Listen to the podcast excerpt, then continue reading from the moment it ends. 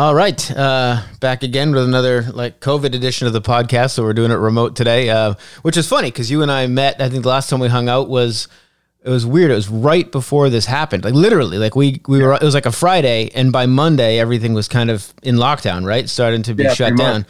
So we met to talk about doing this to get together for the show, and all hell's broken loose since. It's totally different world, and now here we are sitting doing this over the internet. Um, but before I even get into anything, I wanted to ask. I mean, one one of the hats you wear is you're a police officer with Worcester Police Department. So you're uh, you you know you're the first line out there. So what what's different now with the people being home? And I mean, I know you're on SWAT too, so you have a sort of action packed job. I, I got to assume that's changed a lot, probably for the good. But like, what's happening out there on the front lines? Because I'm I'm I'm in my house. I've been here for like a month. I see nothing. You know, the only place I go is the woods with my kids. So like, what's what's it like out there? Um, so on our end, we're in um, emergency operations, so we go to different calls than operations, where calls for service, which the t- you know typical people call the police. They come home from work, they found the house broken into. Um, there's pretty much no more of that Mhm. because everyone's at home. Right. But um, yeah, the calls for service have gone down a little bit. There's you know a lot less activity, a lot more police um, are trying not to be as proactive just to keep that social distancing away. Yeah.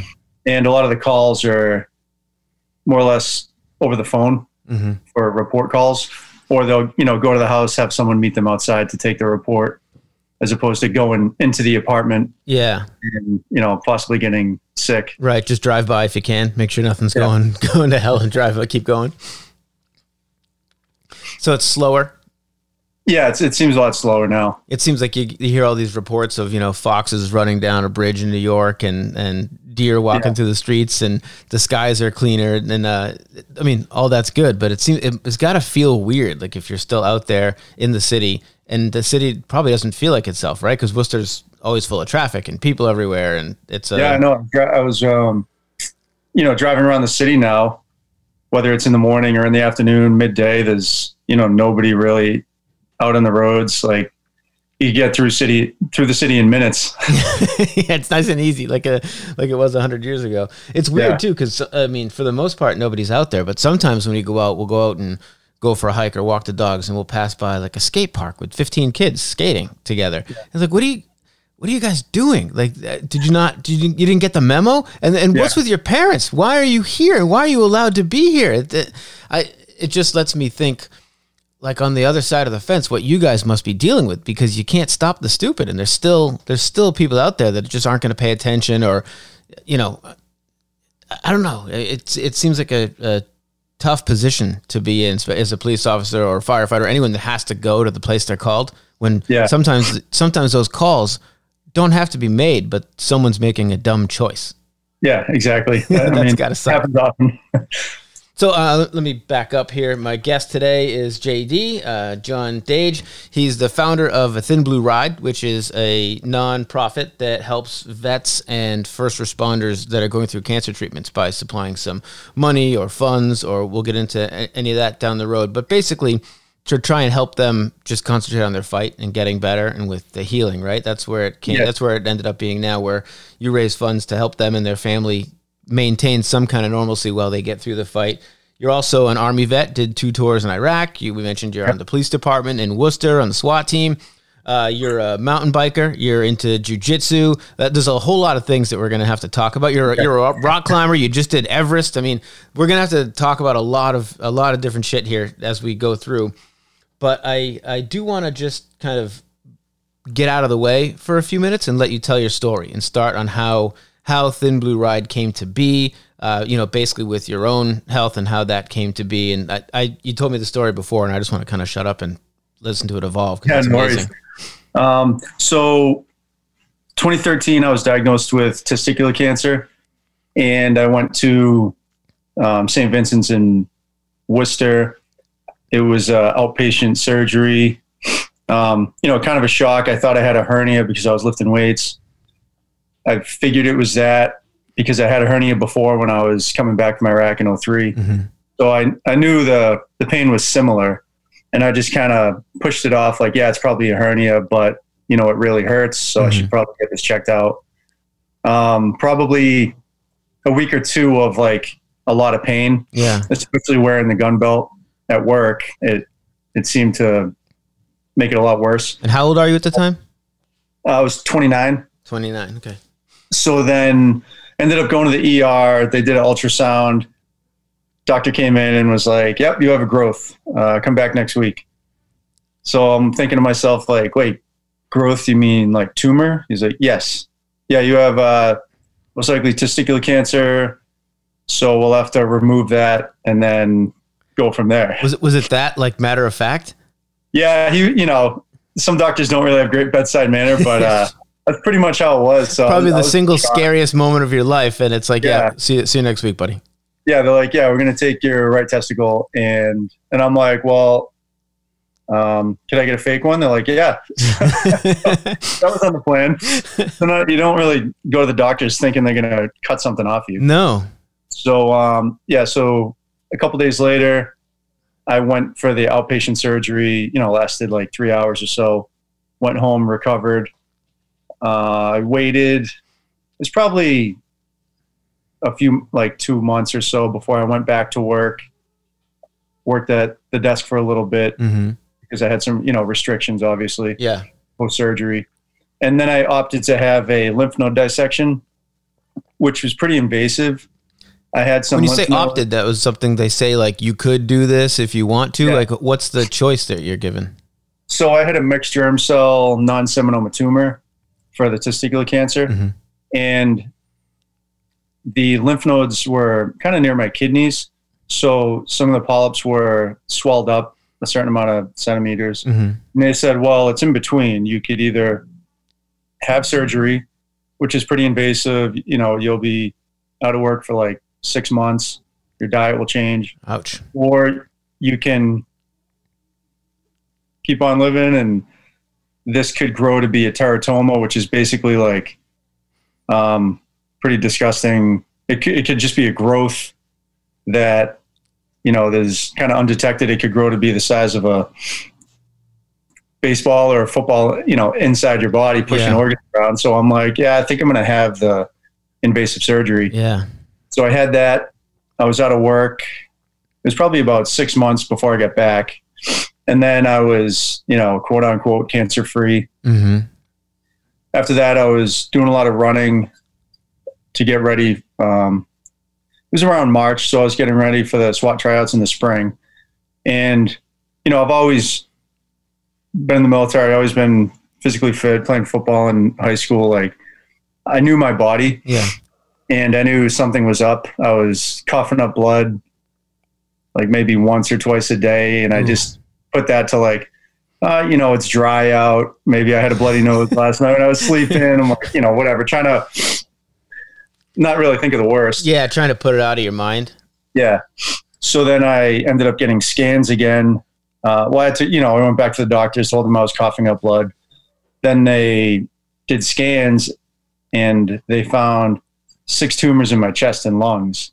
So I had, you know, it was the mixed germ cell non seminoma tumor. So it wasn't um, lung cancer, it was still the testicular cancer that spread Mm. similar to Lance Armstrong's case where it spread throughout his body.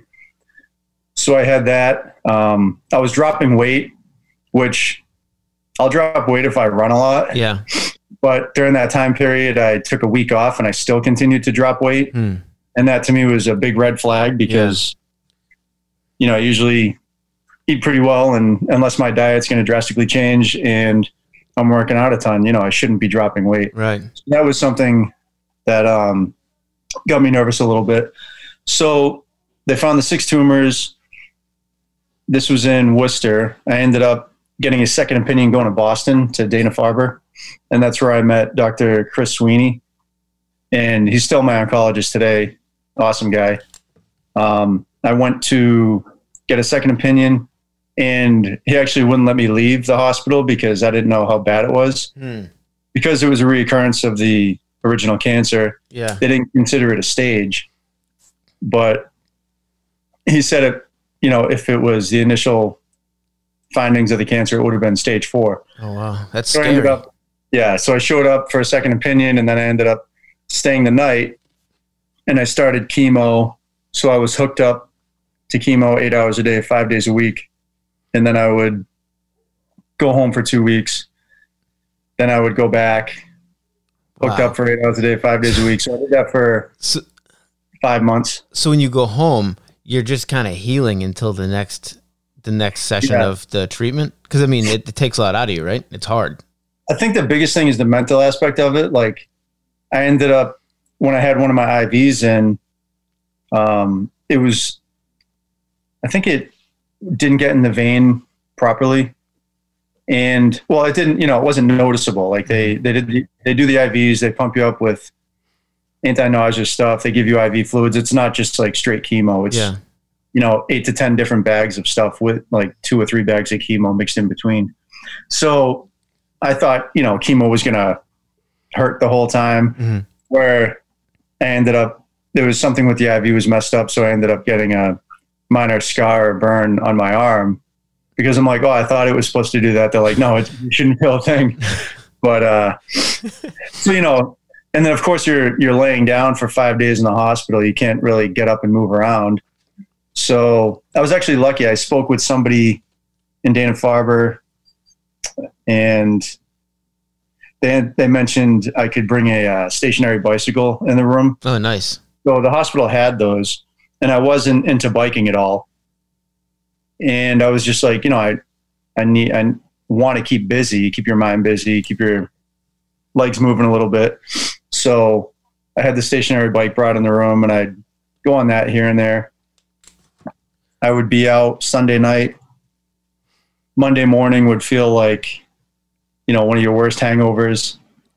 Tuesday would feel, you know, from the chemo. Yeah. Tuesday would feel similar. You know, I'd pretty much watch, Netflix all day and hang out. Um, Wednesday, Thursday, I'd usually feel better, but your body still feels off. Like you have, like I always had a metallic taste in my mouth, and I had the hiccups and heartburn. Yeah. You're With- you're you're, you're still know, healing. You're not even you're not even back to normal. Yeah. And then I would do, you know, I'd still go to the gym. I'd still like wakeboard a little bit. Obviously, I'd still take it easy, but yeah, that's got to help mentally though, right? To go do things, even if you can't, even if you can only do half or a quarter of what you'd normally do. I, I, am I crazy or like when you're when you're in the hospital for the five days, is is part of the hardest thing just being alone in your head while you're while you're getting treatment? Like it seems like boredom's the wrong word, but like fear and just letting your thoughts run wild and like how do you occupy that time when you're when you're stuck there? Yeah. Um, I was I was pretty lucky to have a lot of visitors because on the police department, guys work overnights, guys work different shifts. Mm, Uh, my family and friends outside of work would show up, you know, in the afternoons and in the evenings, and then, or you know, during the day they'd show up because they worked an overnight, yeah. and then you know my parents would nice. show up and family would show up during the day and like my, my friends had a blast they got me nerf guns brought in an xbox like you know we had fu- as much fun as we could and it was, i was lucky to have with the chemo treatments i had i had to have my own room Mm.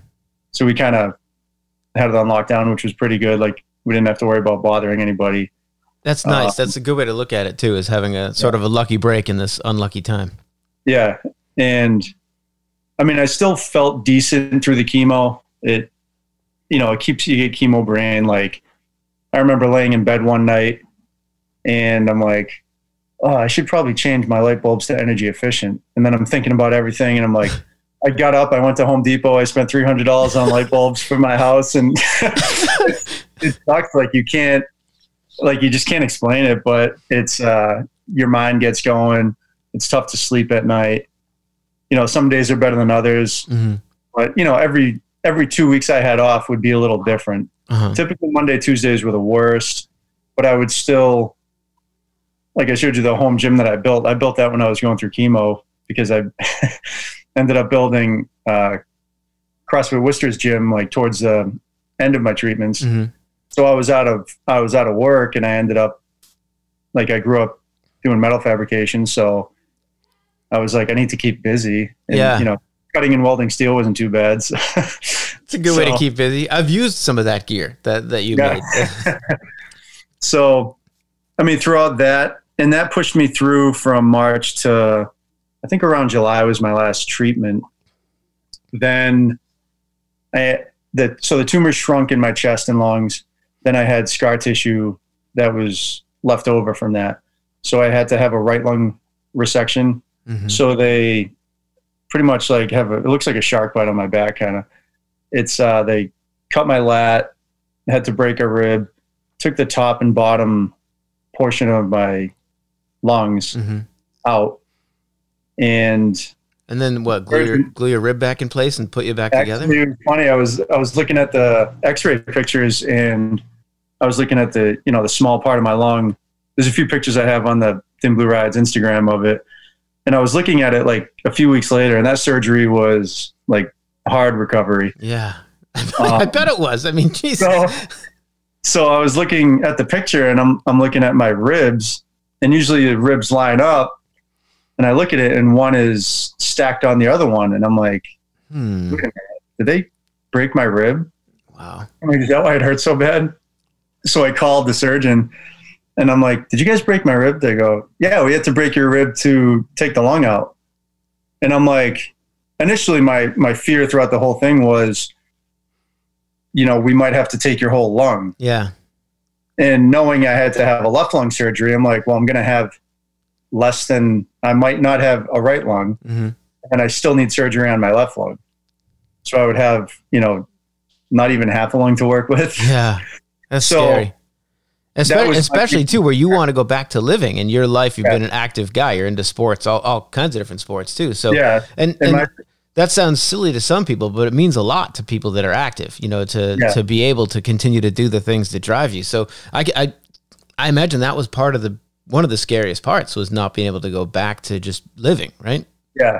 So my thing was, you know, the doctor was he dealt with people with COPD and a lot of it was more like elderly patients with lung issues. Mm-hmm. And I'm a you know, thirty year old guy. I'm like, hey, what, what's my two mile going to be if you take my lung out? Yeah. He's like. I work with 85 year olds. Like, I don't know. Like, I'm not going to, and doctors are never going to say anything anyways, because they don't want to step on their toes. No. But um, so the the doctor was great. He he actually reconstructed a blood vessel to save my lung. So the surgery was supposed to last about three or four hours. It ended up being closer to six to seven hours. Wow.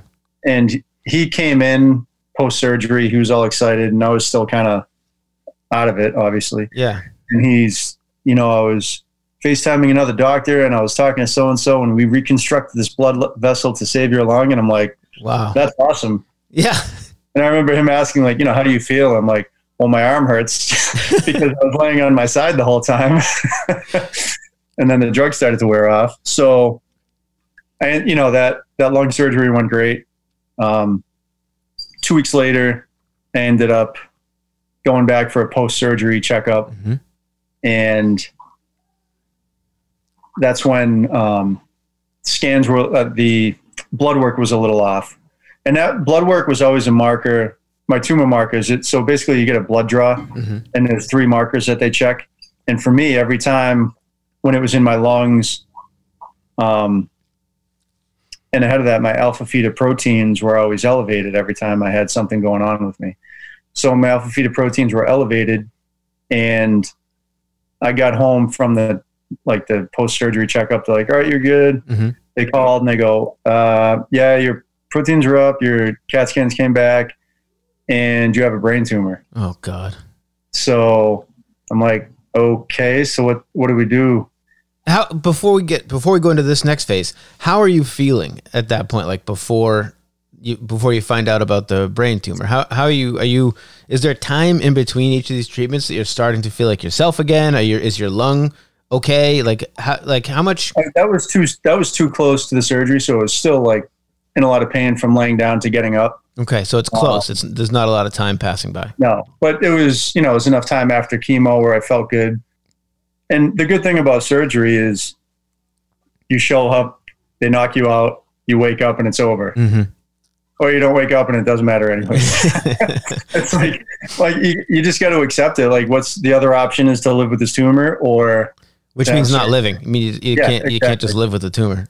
So, you know, for me, it was I kept getting bad news on bad news, and it, it's just like, well, there was always a light at the end of the tunnel, as far as, all right, you have tumors in your lungs.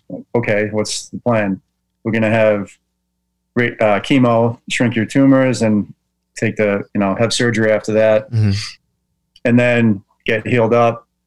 Okay, take the lungs, take the uh, portion of the lung out Mm-hmm. that gets better. Okay, what's next? Oh, well, you get a brain tumor. So the plan was I had brain surgery, then I had brain radiation for several several weeks, which was the easiest. They pretty much you lay down in your stomach, they make a um, imprint of your face, they pretty much bolt your head to the table Whoa. for like 45 minutes, and I would just like usually pass out. So you And, can't you uh, can't move your head. Yeah, you can't move, and just it was localized just to make sure they get all the cells. Yeah. What if you're a person that freaks out from that kind of stuff? Do they sedate you? They might. Um, I mean, my experience with radiation was great because it wasn't affected. I know somebody who had it on the throat and they couldn't taste food, Mm. or if you get radiation near the stomach, you might have, you know, GI issues or Mhm. whatever. But you know, the brain there's not much up there, so um, you know, so then I had the brain surgery, the brain radiation. Then I was, you know, back to getting the left lung resection. So I had the top 10% of my left lung removed. And that was a scope surgery, so it wasn't as painful. And in between then, I think after the radiation, I went back to work for a couple weeks. I saw the city doctor and I asked him, like, can I go back to work? And he's kind of like, well, if you want to, you can. Mhm. I'm like, all right, I might as well go back. And because being out for so long, you just, you know, you kind of miss it. You want to, Probably Get your feel head disconnected too, right? yeah. And, you know, you don't want to miss, you know, policing is always, it's kind of like a fluid profession. Stuff's always changing. hmm Um, plus, you want to keep busy. You know, you always got to keep your head busy. So I went back to work, then went for the lung resection. Then, you know, maybe a month or two went by, went back for scans, and scans came back for a second brain tumor, Oh, come on. which was still, so it was still the same mixed germ cell non seminoma tumor, still the testicular cancer to spread. So with both brain tumors, they were actually kind of resting on the brain. They weren't embedded Mhm. as bad. So they pretty, you know, um, cut the skin back, pretty much like Dremel the skull out, pull You that got out. you got the lucky type of brain tumor, yeah. if you can say that. so like the back left and the back right part of the brain. Um, and then, you know, the surgery, the recovery for that was great because there's no muscle Hmm. on your brain. Like when I had the lymph node dissection, they, they had to cut me from my waist to my sternum and they pretty much disembowel you and then perform the surgery resection, put everything back in. And that recovery was so painful because of the muscles. Same with the lungs, but with the brain, it's, you know, skin and bone Yeah. th- it wasn't too bad. And uh, of course, because it's brain surgery, they want you, you know, they want you monitored for like five days after that. So Yeah, it's a big Yeah. deal. yeah, family. Uh, the surgery was Friday. I was home on Sunday, but you know, then it was monitor and Uh-huh. Still taking like the Neulasta shots and all that stuff. Um, and yeah, so I had within a three year time period, I had the testicular cancer, um, the testicular surgery, lymph node dissection surgery, two rounds of chemo, two rounds. Oh, I had uh, chemo a second time after the brain surgery, Wow. but as outpatient. So I had two rounds of chemo, two rounds of radiation, two brain surgeries, two lung resections, and uh, two two other surgeries. So I had like ten procedures in three years. it's how I mean, obviously it can't all be positive, but how do you stay positive going through? I mean, that's like that's like a a shit deal, right? So Yeah. like two and a half years in, how are you? What's your mental state like? What do you? What do you? And how do you cope? I mean, the good thing was being around family and friends, obviously, because you know you'd go to the movies, you'd go out on the boat, you'd go, you know, you keep busy. Mhm. But I, I couldn't imagine dealing with it. You know, I'll say if a couple years ago I decided to move somewhere and that was all I had, like Yeah. that probably would have been a lot more difficult. Um, I think just from my mindset, kind of started early, like 20 years old, being in Iraq. Mhm. We did transportation missions and gun truck missions, but there, it was always, you know, somebody always had it worse than you did. Like Yeah. we, we had a Humvee with no doors, um, driving all over the country, which was pretty cool. But then you hear that there's guys in Baghdad doing like hand to hand combat and Mhm. like, all right, well, it's not that bad. Yeah. so it it puts stuff in per, in perspective on what to worry about. There's you know there's things you can control, things you can't control. Sure. Everything on mine was there was always a light at the end of the tunnel as far as okay, you have testicular cancer. This is what we're going to do. All right, you have a brain tumor. This is what we're going to do. Like there was no terminal diagnosis where they're like, yeah, you, you know, you have cancer and That's it. we keep you going for as long as possible. Yeah. So That's, yeah, that, that's one of the mindsets. Like my thing is always somebody else has it worse than you do. that says a lot about you, I think. and It says a lot about your your mindset, the ability to just think, well, it could be worse, or you know, we'll just follow the plan and get through it. And to do that, to do it for three years, you know, multiple times, where it, it's kind of like getting kicked off that proverbial horse, and you just got to get back on and, and keep going. And having that having that the mental fortitude to to do that, that's I don't think it's all that common. I think it's Yeah. that's pretty amazing, and that probably speaks to how you uh, did two deployments at war and how you a member of a SWAT team and you do a bunch of difficult things like rock climbing, and you did all that sort of stuff beforehand too, or at least you know the general line of interest with the sports and the things. Do you think some of that mentality is is was helpful? The competitive Yeah. mindset, the the the, the keep going mindset. Yeah, absolutely. I think one of the better things is, is um, kind of 1540 is another nonprofit, and they focus a lot on knowing your body and being your own advocate. And I think it helped, you know, growing up, playing sports, getting hurt. You know, you know what it, you know what it's like. You know, when you do jujitsu and you're, you tweak your elbow a little bit, like Yeah.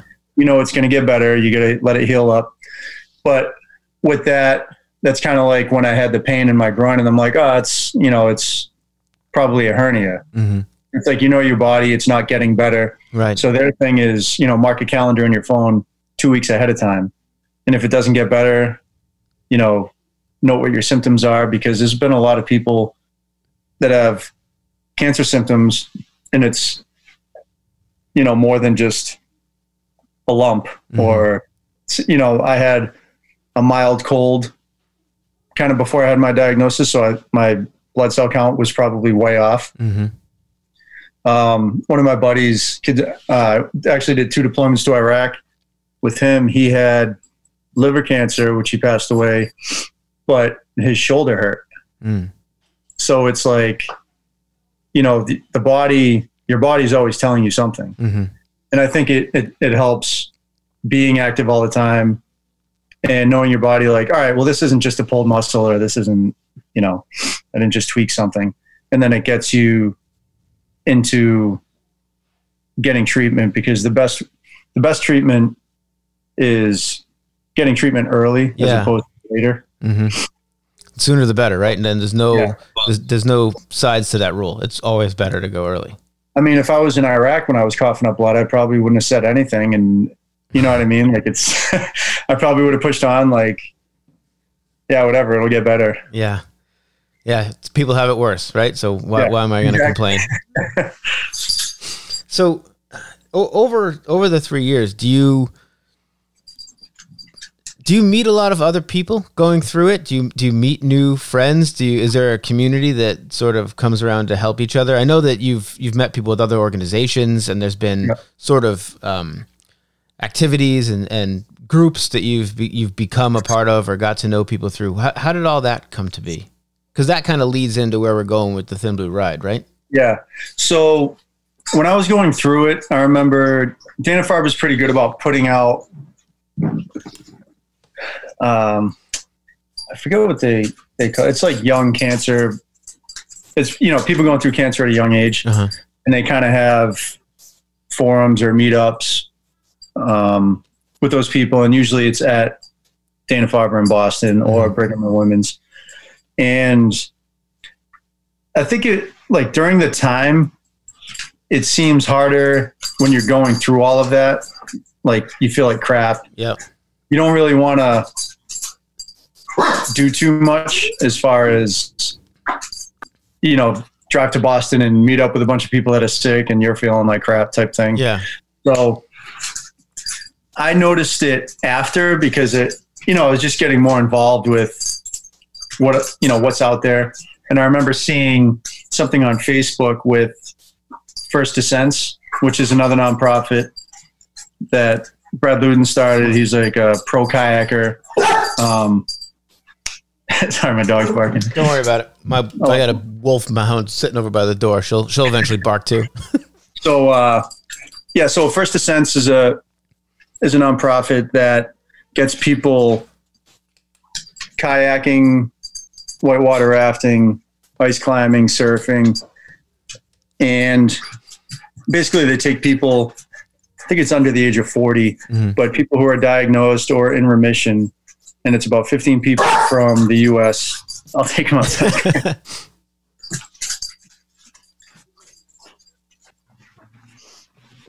All right. so they take people, about 15 to 20 people, and they have several staff members. They have two personal chefs. They have a medic, uh, lead staff, and someone who, like a photographer. Mhm. And they have donors support this. So for my trip, um, we ended up going ice climbing in Ouray, Colorado. And it was basically, it's kind of like group therapy, but it's not, you know, it's not really forced upon. It's, Uh-huh. it's kind of like being a veteran where, you know, you, you go to a party, someone's like, oh, this guy's a, a vet. And then you start talking to him. You have that common, you know, you have that thing in common Definitely. that you really can't explain and other people don't get it. Mhm.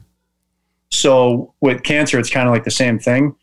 You know, we met people from all over the country, and right off the bat, we're talking like we've known each other for years. Mm. Like, oh, I had testicular cancer, and then, um, you know, the girls are talking about breast cancer diagnosis, and other guys are talking about other surgeries. So we're all just like, oh, my surgery was this, and we're all we're in a hot springs in Colorado, like everyone's showing their scars, and people are around us, like just like, what are these guys talking? to? These guys are messed up. Yeah, but it's like finally being in a group of people where everyone knows what you're talking about.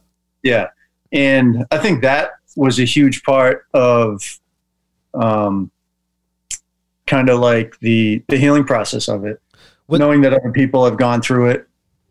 What seems really cool about the the First Descent too is, um, maybe I'm wrong, but doing kayaking and climbing and all this stuff that you got to do, most people don't do that stuff, right? It's a Yeah. it's an extreme. They're all extreme sports, or they're they're high risk or fun. Mean, There's Yeah. stuff that are awesome, but I'm assuming most of the group they weren't avid kayakers or ice climbers beforehand. So Yeah. it's kind of like you, you fought cancer and this is what it seems like to me from the outside, which I think is really cool. It seems like you fight cancer, and then there's this group that helps you realize, you know, life's not over. It's not just healing from here on in. You know, you had Yeah. cancer, you're here today because you're in remission or you fought that cancer, and now you're going to get back to life, or even better, you know, kickstarting it by doing some new stuff, taking on these new challenges, and that, like, I can see where something like that would be helpful to me where it would be you know if you after you go through it to just sort of kick the doors open instead of crawling slowly back into things would would be really helpful it'd be it would be awesome and uh,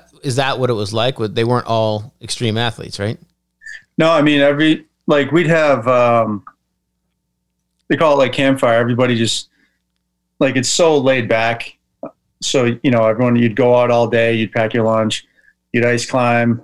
And for me, I picked ice climbing because it was something I wasn't I don't know, I didn't really see myself doing any ice climbing. So I'm like, oh, I think I'll try it with this, see how I like it. Cause I've been rock climbing, I've been surfing, I've been whitewater rafting.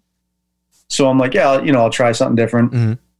And for me, it wasn't, you know, out of my realm of doing something crazy. It was just, I wanted to try something different. Plus the aspect of meeting everybody and, you know, everyone getting their stories out Yeah.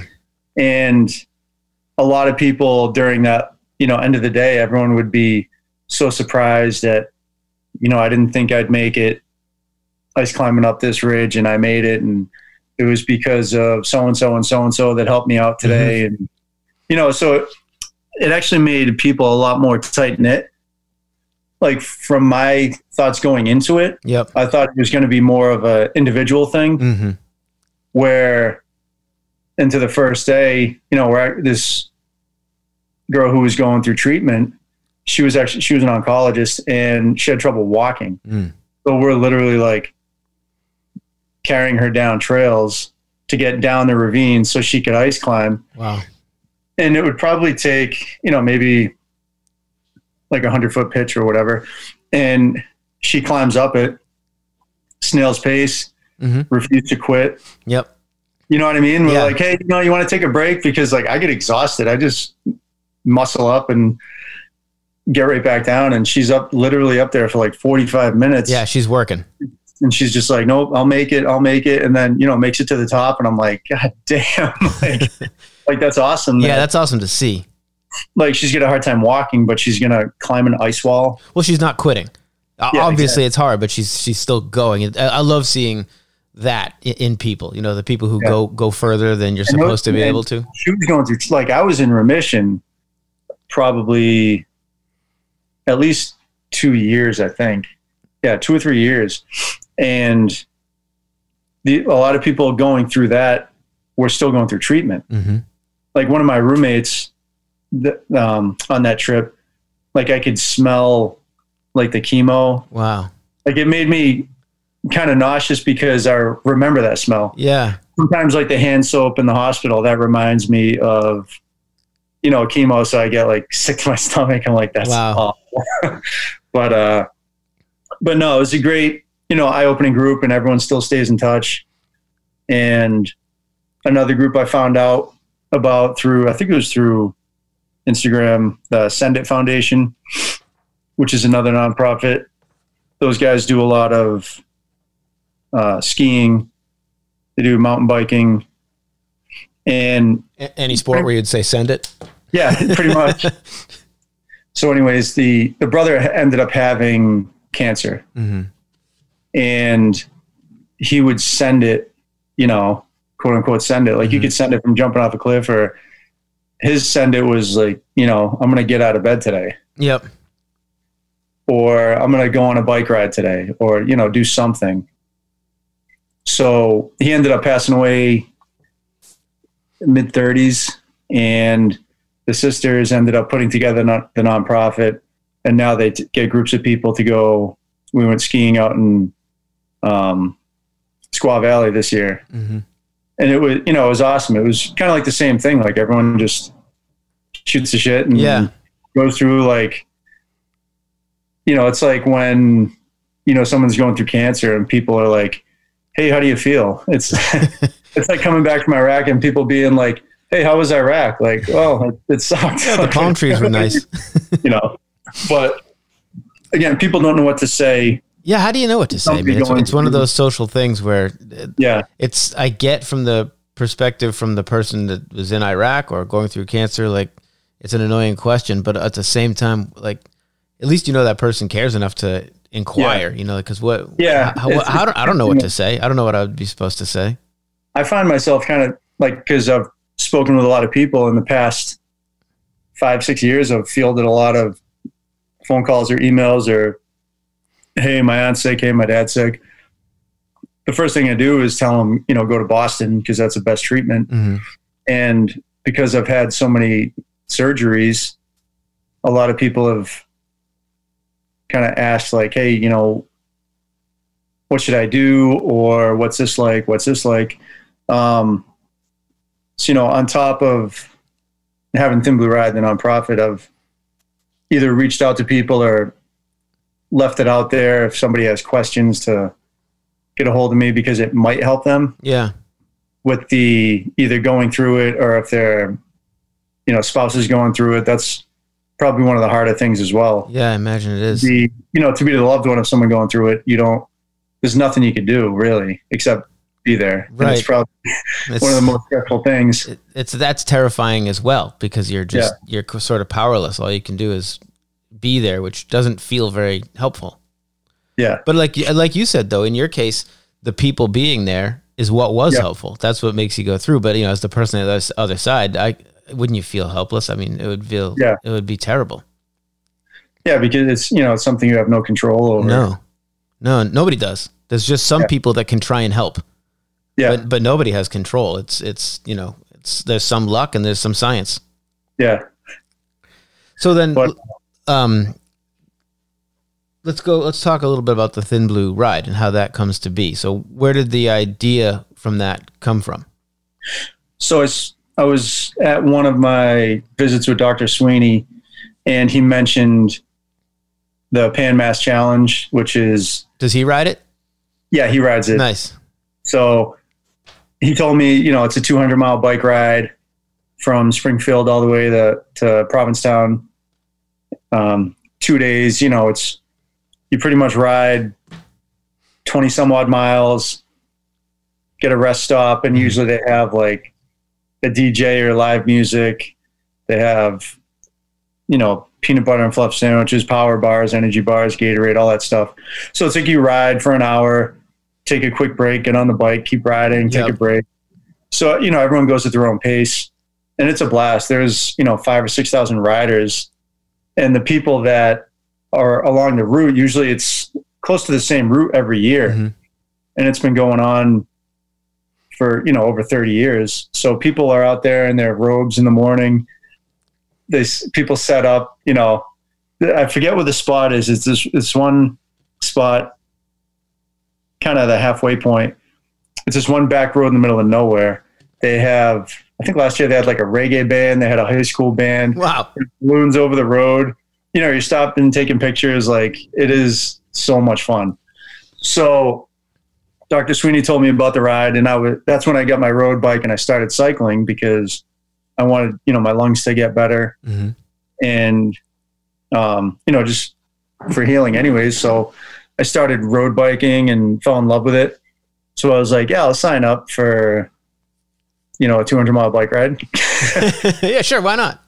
and you have to raise at the time I I signed up it was um, over five years ago it was like forty five hundred dollars a rider It's a lot of money. yeah so he rides for Team Shamit and they have a huge team they're one of the big sponsors but as much as I love Dr. Sweeney I'm like I kind of want to do my own thing Mhm. like you know my one year cancer free was actually the Pan Mass weekend That's so timely, huh? yeah.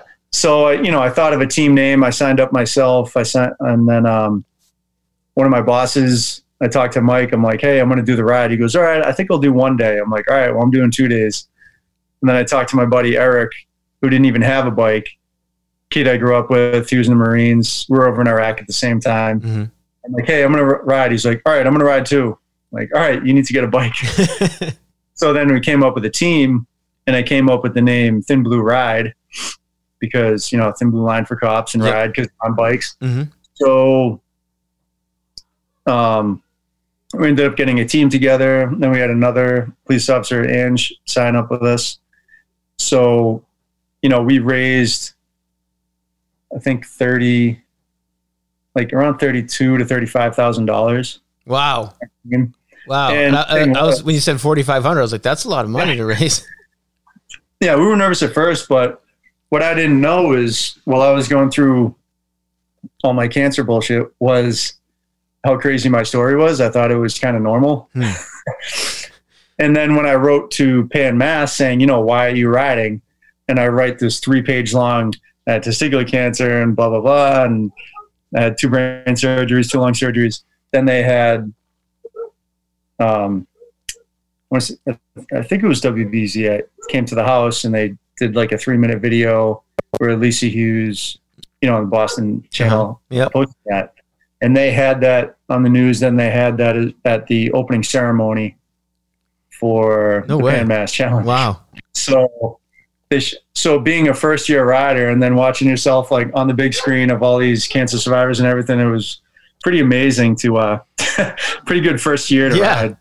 I bet. And Does the team evolve every year? Is it one set team that you have? Does different people come on and off the team? Um, we've had a few injuries, so like you know, some people ride. It's pretty much the same. My buddy uh, Joe Quinn now he's on our committee, so we're gonna ride this year. Me and Joe, and then there might be a few others that didn't get to ride uh, two years ago. hmm We skipped last year because now the the minimum to raise was you know over I think it was five thousand a person Wow. and you know we don't get corporate sponsors that that just you know match what you make like everything we make is off of a general donation or Yeah. selling hats and shirts and whatnot. So you know we really have to push It's a lot of to money. make that money. Yeah, it's a lot of Yeah. money. so after one year we had a lot of riders. We had to raise $40000 and that was because of so many riders. Hmm and after that year we you know we we make t-shirts every spring. Usually we sell i don't know maybe 500 of them and give or take along with other stuff and we have a golf tournament um, usually we do pretty well but then after giving $40000 to dana-farber for cancer research it's it doesn't leave thin blue ride any money to help families in need Right. so, so actually, after three years of doing the Pan Mass of, of Team Thin Blue Ride, I wanted to help families directly. So Mhm. that's that's when we got our 501c3 status, and then we turned Thin Blue Ride into thinblueride.org, where we get our tax ID, and now we could directly give families um, money going through treatments. Yeah. So that's now you can kind of turn around and focus directly on the cause. Yeah. Yeah. So you know, after get so Thin Blue Ride has we do the Pan Mass, we donate our money to Dana Farber for cancer research, and it actually goes to Dr. Chris, uh, Chris Sweeney's cancer research directly for Oh, cool. testicular cancer. And he's you know he's dedicated. Him and his wife are doctors. He travels the world, going to seminars and learning what he can about testicular cancer and what works, what doesn't work hmm so all the money we raise we raise goes to that and you know after the pan mass that's what we have and we get to disperse to families so we've probably helped close to 10 families now and we're continuing to help some more now um, on the west coast That's got to feel good. But- hold hold on one second. We're gonna talk. Uh, I think. Are you hearing it skip too and start to freeze? yeah a little bit Yeah, I'm just gonna pause for a second. I'm gonna let's just stop the meeting and log back into it. I don't want I don't want the actual story of the work that you're doing to be affected by pausing. So let's just Okay. let's just restart. There Ah, yes, there he is. Sorry about that. I didn't want to interrupt you, but I I I don't want your whole interview. But then we start talking about the actual charity to be choppy or, or difficult. yeah I'm- no worries we're getting throttled or something. So, um, all right, you were talking about how you started to shift the focus from Dana Farber or, or the the Pan Mass being the big thing that you did to focus Yeah. on helping families. Yeah, so I mean, we love the fact that we helped Dana Farber because they're they're the institution that you know kind of saved my life. Yeah, and and lots of lives, right? and yeah, exactly. We're in debt to them, but I also noticed what happened when I was sick is my friends held a benefit for me at Mechanics Hall. So I had high school friends. I remember the football team came. My You buddies good from Iraq friends. came.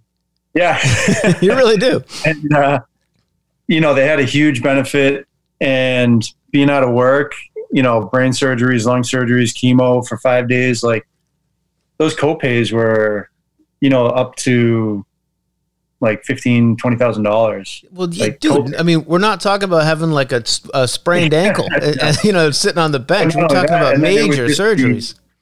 it would be the cat the ct scans the mris the blood work the you know the copays on that and i still have good insurance so that's what kind of you know that helped me out with getting rid of whatever pay, you know, ended up paying off credit cards and copays and stuff like that, which help obviously. Yeah. So my thing is, well, I like giving to the big organization, but at the same time, I'd, I'd rather help someone directly the way, you know, they help me directly. Mhm. So that's why Thin Blue Ride, that's why we, we don't really have a specific set, like we don't have a set number on like, Hey, you have cancer. Here's X amount of money Right. but it depends on um, sometimes people will let us know it's a it's a cop from another town and if we have some money then we'll be like all right here's a check for you know $2000 Mhm. and then we'll sell t-shirts with their name on it or something specific that way they can get it in their department and then we'll you know give them the proceeds to that hmm you know so the family ends up with you know $10000 Yeah. and they could, you know, go to Disney, pay their mortgage, do whatever the heck they want with it. But it's it's just someone you're out of work. Yeah. It makes the burden better, uh, uh, less. Yeah, it's cancer sucks. Yeah. So it's it's something it- that feels good among you know something Yeah. that sucks. someone can throw you a couple bucks, and you know people don't know how to help. And if you buy a shirt for twenty five bucks, and the family gets a percentage of that, Yep. like I, I mean, they get all of that. Besides, um, none of us take a uh, take any money from the nonprofit as far as being full time or not or part time or whatever. Yeah. You all work. But um, yeah, we all work. So this is all volunteer time, and I'd like to see it. You know, long term goals would I'd love to do it full time and travel and tell my story, which would you know help people either get. Um, like I don't want to consider it motivational speaking. I've done a lot of speaking engagements, yep.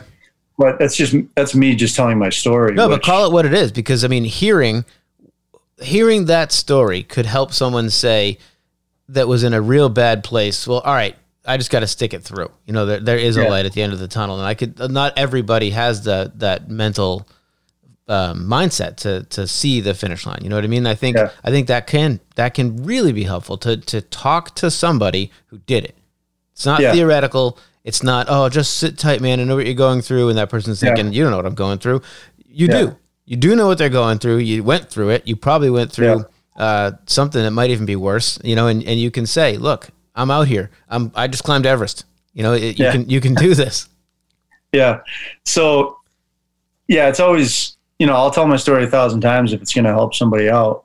So that's why, you know, I, if I were to do it full time, it would be like, I'd have to get, like, we don't have any corporate sponsors. We have a lot of local businesses that are Mhm. kind of our backbone that, you know, donate, um, donate things to us. Like Yeah. Fritz's Bike Shop has been there since the beginning, and he just he helps us out with Who's you that? know any, any equipment we need. Fritz's Bicycle Shop. Okay, yeah, cut. I didn't quite hear it. They've been helping you ever since the big for the yeah, the Aaron's first been great down there.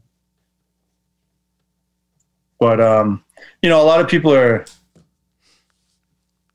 It's for the nonprofit world. It's uh, it only goes as far as you want to push it. hmm You know, Yeah. whereas I could sit in my house all day, do nothing, or sometimes I'll just write a random email to, like I wrote, a, I ran into a guy with a Streamlight jacket on, hmm and I'm like, "Hey, do you work for Streamlight?" He's like, "Yep." I'm like, "Hey, I use your stuff at work. It's great.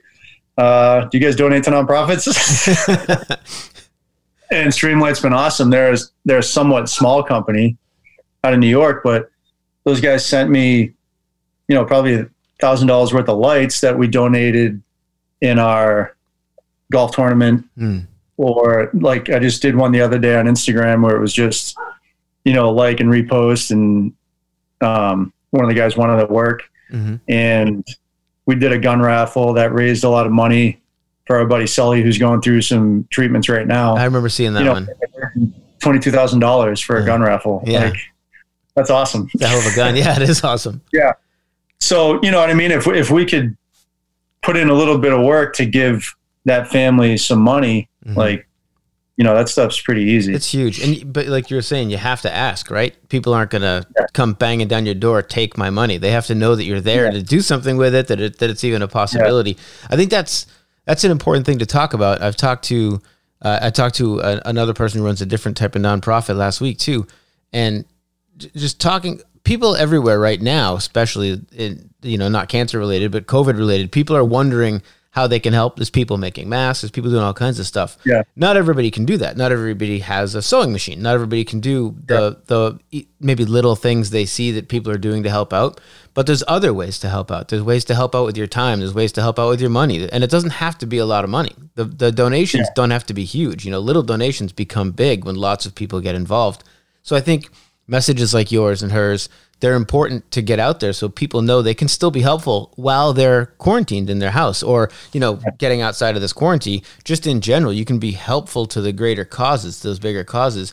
And it doesn't you don't have to change your whole life to be helpful. You just have to commit to be helpful whatever level you can be. But that i i think that's important to say. It sounds like a no-brainer but it's important for people to hear. Oh, like so so my 5 bucks really might have an impact? Yes. Yeah, way more than the 5 bucks doesn't if you don't give it to anybody. You know, it's it's it's important.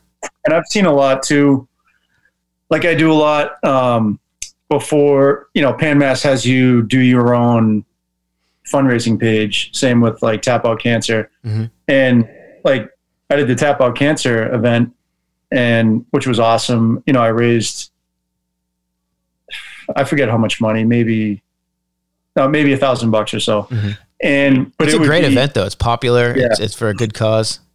and it was like people that you wouldn't expect. You share it on Facebook, then all of a sudden you get a fifty dollar donation from some kid you went to high school, and you're like, "Oh, that's awesome!" Yeah. like I would never expect that, but that's huge. Yeah. And then you start to, you know, put the pieces together that you really have to get Yeah. out there and ask because, you know, holy shit, there's there's people I haven't talked to in 20 years that are willing to give 50 Yeah. bucks and, and be helpful, but yeah, I they wouldn't have if I didn't make this post, if I didn't create this charity, if I wasn't doing this work, it wouldn't be happening. That that's that, Yeah. that's it's got to feel pretty good too to start to put those pieces together and feel like you can make a difference.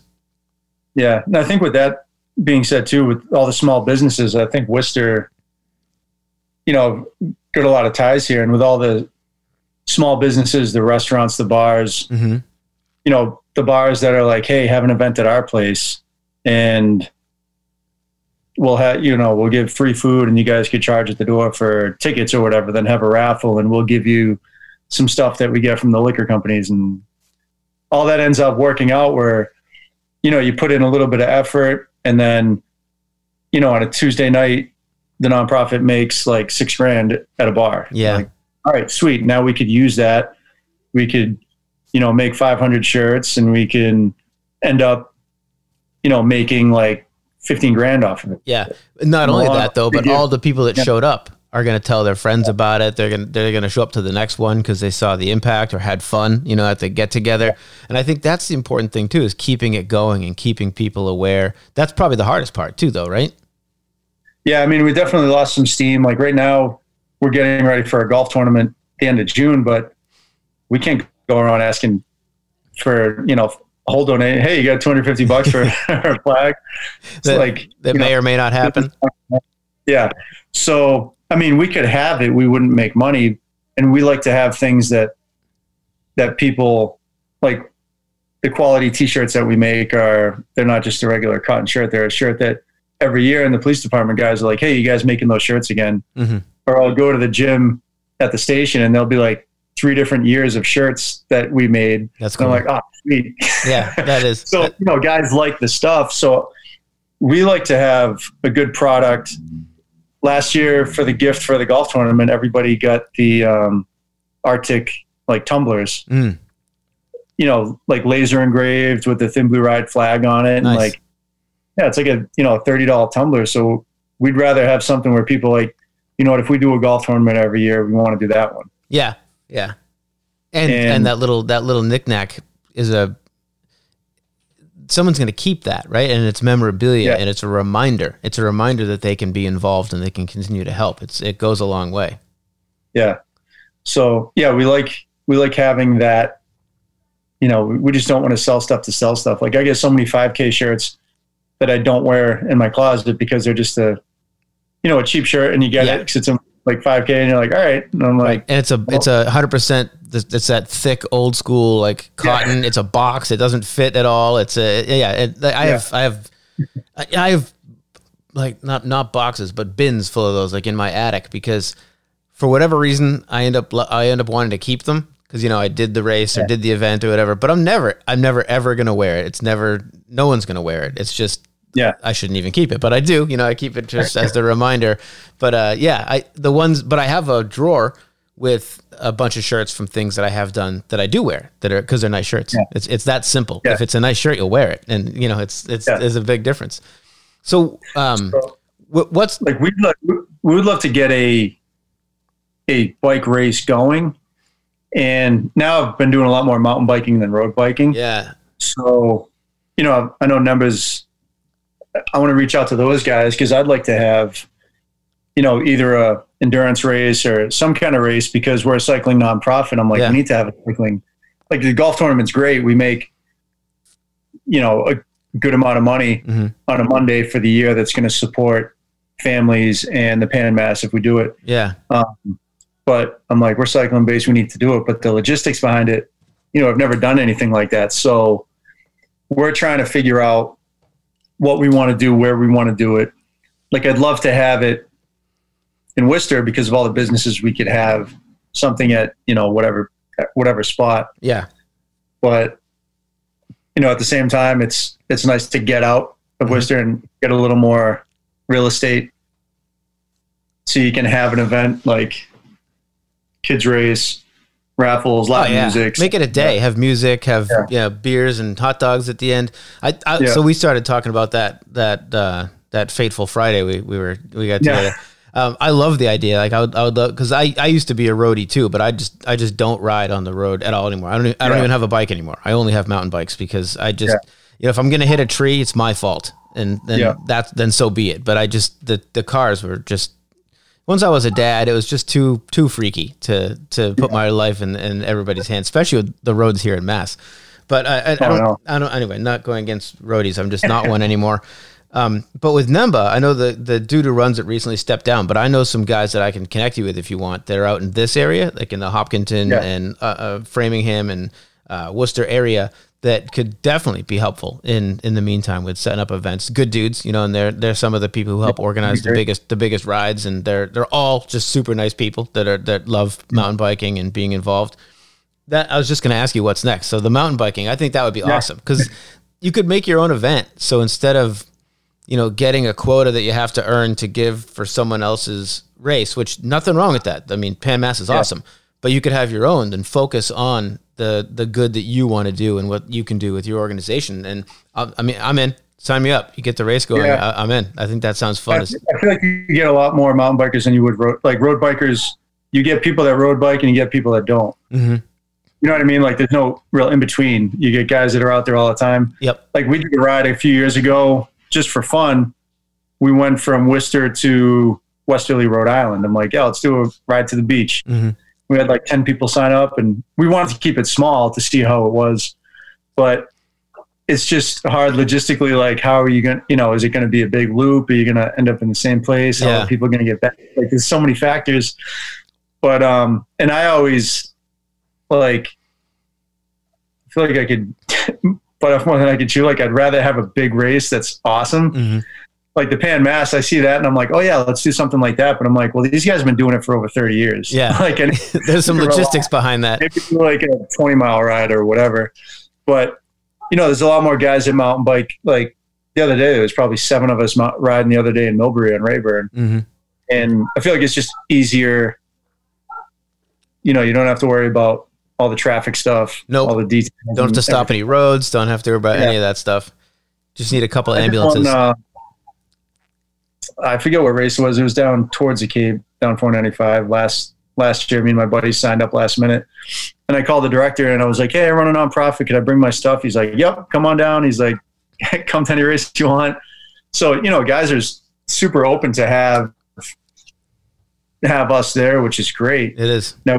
You know, we need to start getting there. Like I, we just ended up buying a new trailer, which we definitely needed. We have a, we had a 1984 like Comet trailer I bought from a buddy where the doors fly open and it's super small. Nice. Um, we invested some money in a nice aluminum trailer. It's like seven by 16. Mhm.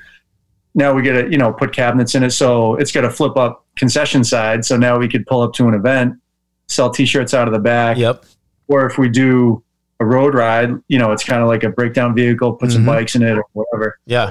But um, yeah, I definitely have big goals for where I want to see. You know, I'd like to see an annual ride. Personally, I'd like to go across the U.S. on my road bike Oh, no kidding. within the next couple of years. That'd be fun.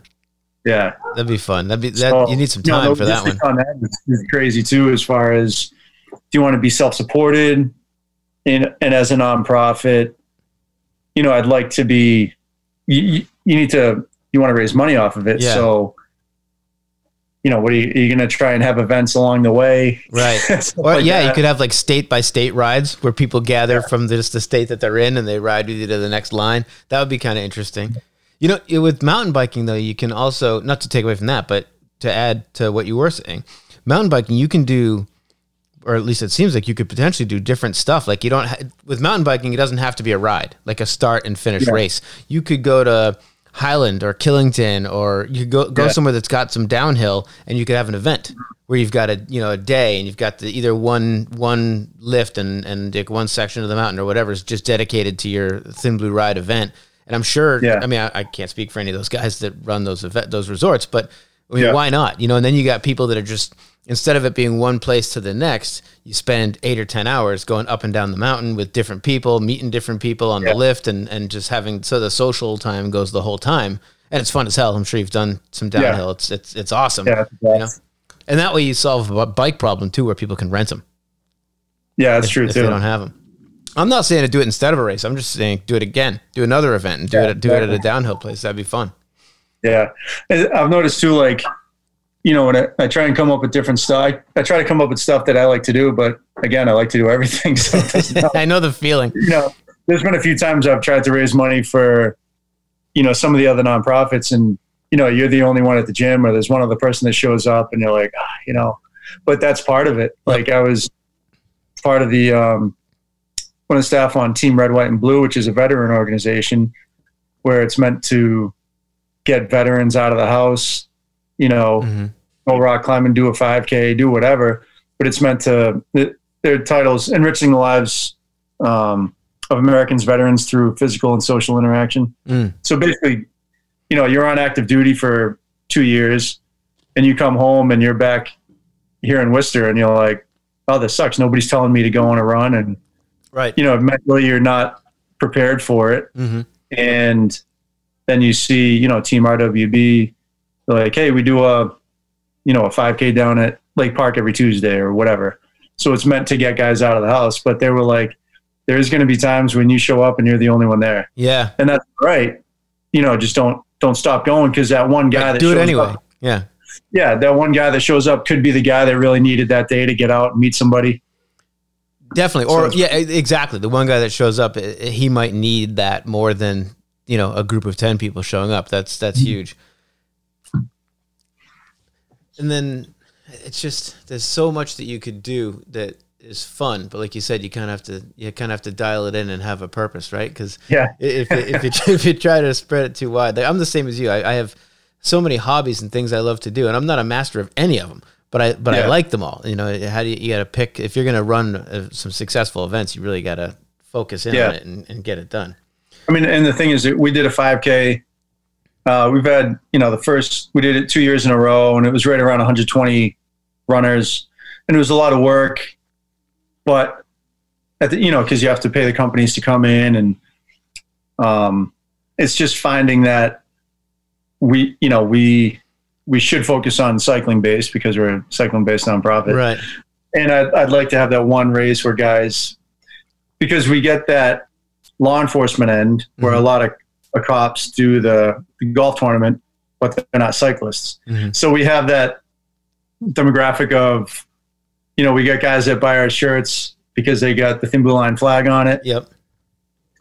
and then we get the Thin Blue Ride logo with like the bike cog, and um, you know, I'd I'd like to reach out to non cops who are cyclists. So it's tough to to get that middle ground of like, all right, who, like our audience basically of how we're going to get to them and make it, does- successful. It does also give you uh, an ability to focus too, though, right? So instead of trying to talk Yeah. to uh, people in jujitsu and diving and climbing, and at least you can focus on talking to people who pedal, right? So, so whether or not they're they're cops or whatever their background is, but you got that one thing in common, pedaling, and you can kind of focus your message. At least it gives you that gives you that common ground, that fo- that thing to, to Yeah. focus on. And if you can get it to be where it's roadies and mountain bikers, then you've got a, a your, Yeah. your- the world gets a whole lot bigger. Yeah, I feel like the mountain bike world is, you know, a lot more guys ride, it, especially over the past couple of years. I've met a lot of guys that just do a lot more on the trails than they do on the road, or they, you know, ex- like what you did, park the road bike and get on the mountain bike. Yep. I uh I've found the same. I've also found it's a very different crowd where it's not it's not just the same people. Where when I was a road rider, it's it's not a super social thing. I mean, it there are Yeah. you do make you can make friends and there's groups and I'm I'm not at all saying roadies aren't friendly, but it's it's it's not a social sport really it's a sport you do alone maybe with two other people and Yeah. mountain biking is social even if you're alone you're going to end up running across another one you're going to talk to them you're probably going to have a beer i mean it's it's a Yeah. very very mountain biking's very Oh, we social we run into that in Rayburn. There'll be, you know, four or five of us, and then we'll bump into a guy, and he'll be like, "Hey, mind if I, you know, jump in with you guys?" yep yeah definitely you know, it's not like you're talking, you're out of breath. And usually I put on my heart rate monitor to see how high I could get because I'm dogging it in the back. But, I, I uh, know that feeling too and i mean a lot of the fun, people i yeah. ride with i didn't know before i was mountain biking i met them by Yeah. mountain biking because they're just and they're friends you know they just there's, there's a lot of there's a lot of friendly people i think that are out mountain biking it's just a it's a I don't competitive's not the right word, but it's just a looser scene than road riding. Yeah. Well, again, too, like usually you have to bring your bike somewhere. Whereas like road bikes, guys will walk out their door, ride Yeah, to, you know, do their loop and come home. Whereas, you know, you go to Rayburn or you go to Sutton or you go to Vietnam or whatever. Yep. And then you get the parking lot of the guys, just, you know, just shooting the shit, getting Yep. the bikes ready. And sometimes some of the guys know the same people or whatever. yep. Like see, we yeah we went up to uh highland and then we ran into the same kid at rayburn yeah, like, yep, a couple months later yep. And you see, you, you get there to go for a ride. You meet with your buddies. You see three other guys who just came out of the woods and they're drinking a beer behind their car, and you know they tell you how the trails were or what to watch out for. It's just it's a I Yeah. don't know. I, I really like the scene. I've, I've I enjoy it. So, do you? I mean, we're over an hour already, uh, getting near an hour and twenty. So I want to be respectful of your time, uh, even though yeah no even though, even though we're all in lockdown, we're not going, going anywhere. Um, do you have anything else you want to talk about? I'm not in any rush, but do you have anything else? We've touched on most of the stuff that I, I wanted to talk about with you. Anything else? You, I missed jujitsu. Do you? yeah i know i just started going back i'm like now i can't wait to go back just because i can't go i'm like yeah we need to i'm looking on facebook for mats and stuff but Yep. they're selling pretty quick It's killing me. Um, And and Seneca's doing um, Zoom classes like this for the kids, and my kids Oh, both go. Yeah, so so uh, three days a week, I have to sit there and let my kids choke me on the living room floor, and Yeah. they're, they're doing class, and I can't choke anybody, and I can't roll with anybody, and it's driving me out of my mind.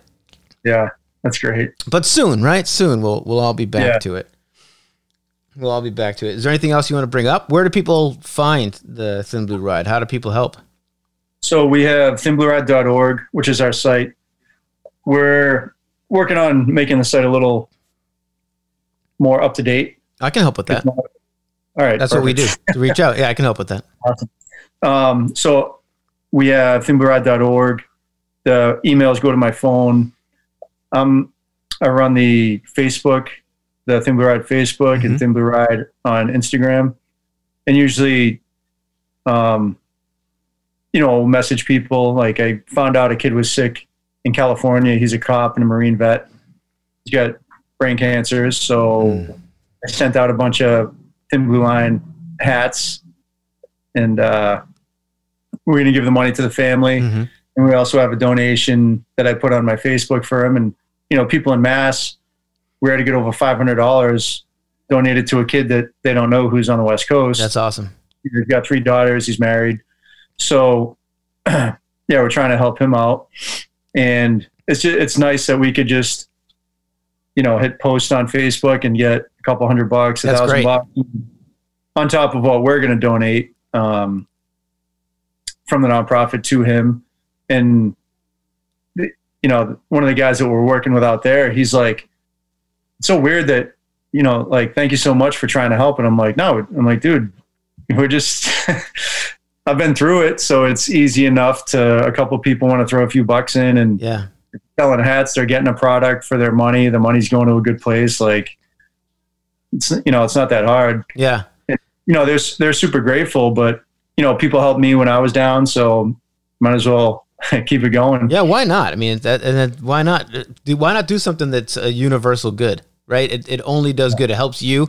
You feel good doing it. You feel like you're giving back. Someone's getting help. Someone else gets to make hats and T-shirts, and they have a job. I mean, it, it nobody Yeah. gets nobody doesn't win through the deal. You know, why why Yeah. not pursue it? It sounds great to me. Plus, you get to go to golf tournaments and rides. Yeah, like uh, I remember just seeing people that I don't know wearing our T-shirts, and I'm like, oh, it's awesome. That is awesome. And you know, usually I'll either introduce myself or, or you know, they don't know me, but they know someone. You know, the families with a cop or someone, or Yeah. they bought it at an event. Um, like, you know, we were selling T-shirts in DC for Police Week. Um, you know, we just want to get we want to get our name out there as much as we can. Mhm. That way, people could be like, "Oh, so and so, you know, someone's sick. Um, they might need someone to talk to, Mhm. or someone's sick, like we need some help, type thing." Mhm. and we could use you know help out as much as we can there was a trooper that we helped out they um he actually went to boston they gave him about a month to live Ooh. and i didn't speak with him directly i spoke with other troopers Mhm. and we made t-shirts with his name on them we ended up raising about $14000 for the family.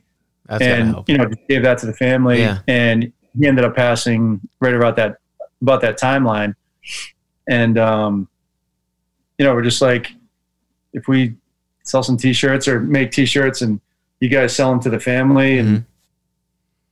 it's got his name on it it's got our logo so people are like oh these guys help people out. You know just to spread the word let everyone know. Well, plus, you know, down the road, his family has those those shirts, those the hats, or I mean, they have the money. That was obviously a big help in the in the short term, but they've got those. Yeah. They've got those. They've got the proof of a community coming together to be helpful in the worst time, and I think that's that's really meaningful. You know, they've got that shirt that that what that shirt doesn't mean fourteen thousand to them. It means strangers helping. It means you know people Yeah. doing good, and that I think that that positivity. I, I don't want to sound corny, but that stuff goes places. That's that's infectious. It's you know when someone does good for you, you want to do good for somebody else, and and so on and so forth. And it's it's good. Yeah. It's like smiling at people or scowling at people. You're gonna have a better Yeah. day if you just smile at people. You know, don't, don't go through the day like an asshole. yeah i agree Uh, all right, you have, do you have anything else you want to talk about, or you want to call it there? I'm I'm I was psyched to have Yeah, this this covered. conversation. I've been looking forward to it since we had that coffee. nice Next time we'll do it Um, over beer yeah definitely in or person. ride. In person when we can We actually still- talk. yeah we've still been riding a lot during the week on the mountain bikes Yeah. I haven't been out. the- I've Did- been out hiking. I haven't been out on the mountain bike during this, except except just in my my neighbor's got a big backyard, so I took the kids over there and we we ride bikes in the in the backyard. My two my two boys, um, they're I got they're they're eight and ten, so the ten year old's pretty pretty damn good now. He's got a fat tire bike and he loves it. The eight year old, um, he just turned eight last end of last summer, so we did Kingdom Trails for the first time last year, a family trip, Yeah. and it was, it was awesome. The ten year old, he was nine at the time, of course, riding black diamonds on his fat tire. You know, it was it was so cool to watch because it's like, it's like, you know, a year before that, he could ride a bike like a kid, and he, you know, he was perfectly Yeah. good at riding his bike around a park or. Uh, you Yeah. know, on a rail trail, but here he was a year later, and he's he legit rode a couple black diamonds at Kingdom Trails, and was you know out of his awesome. mind, excited and happy. It was so so cool to watch. So are you Yeah, see, are, fun. are you coming across a lot of people on the trails? Um, there's still a lot of people, a lot of people are hiking, but uh, like we did Sutton the other day. I'm not sure what stretch we did, but it was super gnarly. It was so much fun. Yeah. Like, you know, super steep sections, rocks, jagged, but we, you know, drop the post and send it. Yeah. yep. Like- yep. You got a blast. Are people keeping distance from each other when they're out there? Is it how are, how are they treating the whole? We're, we're on the bike trail, so I haven't really seen too many people like walking. Like I'll see people parked and then they'll walk in or ride the bikes in. I haven't seen too many people in Sutton. There's still a lot of people riding like Rayburn, but um, usually like different times. There's a few guys that we've seen in the woods either running or biking, but that's about it. Yeah, I've I've But noticed. yeah, I feel like people are, I don't know, they're, they're keeping a distance, but we haven't really, nobody's coming up to us and then be like, oh, you know, let me back off 10 feet. But Uh, No kidding, because I do see that. That when we go out hiking, we see we'll you know if you come across people on the trail, people will step off Yeah. the, step off the trail like ten feet and wait for the Yeah. other to pass. And uh, well, actually, I noticed that uh, me and my girlfriend went the rail trail with her kids, and then people are, you know, walking with the masks on. And it's funny because it's like some people don't want to make eye contact. Some yeah, yeah, it's weird. Like if I don't acknowledge you, I can't get your germs. people black plague. it, it is But, uh, weird because some yeah. people will look at you and, and say hello, like how are you? They'll wave and they'll smile and they'll. You, it almost feels like they're on purpose making the connection, which is nice. But some people, yeah, it's like they just ghost you. They're not, they're just not going to look right Yeah. at you. It's it's it's it's weird out there. It is definitely. All right, I'm, I'm going to hit the button on this one, man. Thanks a lot. This was this was a ton of fun. I'm glad we got the chance Yeah, to talk. awesome. Hang tight for a second.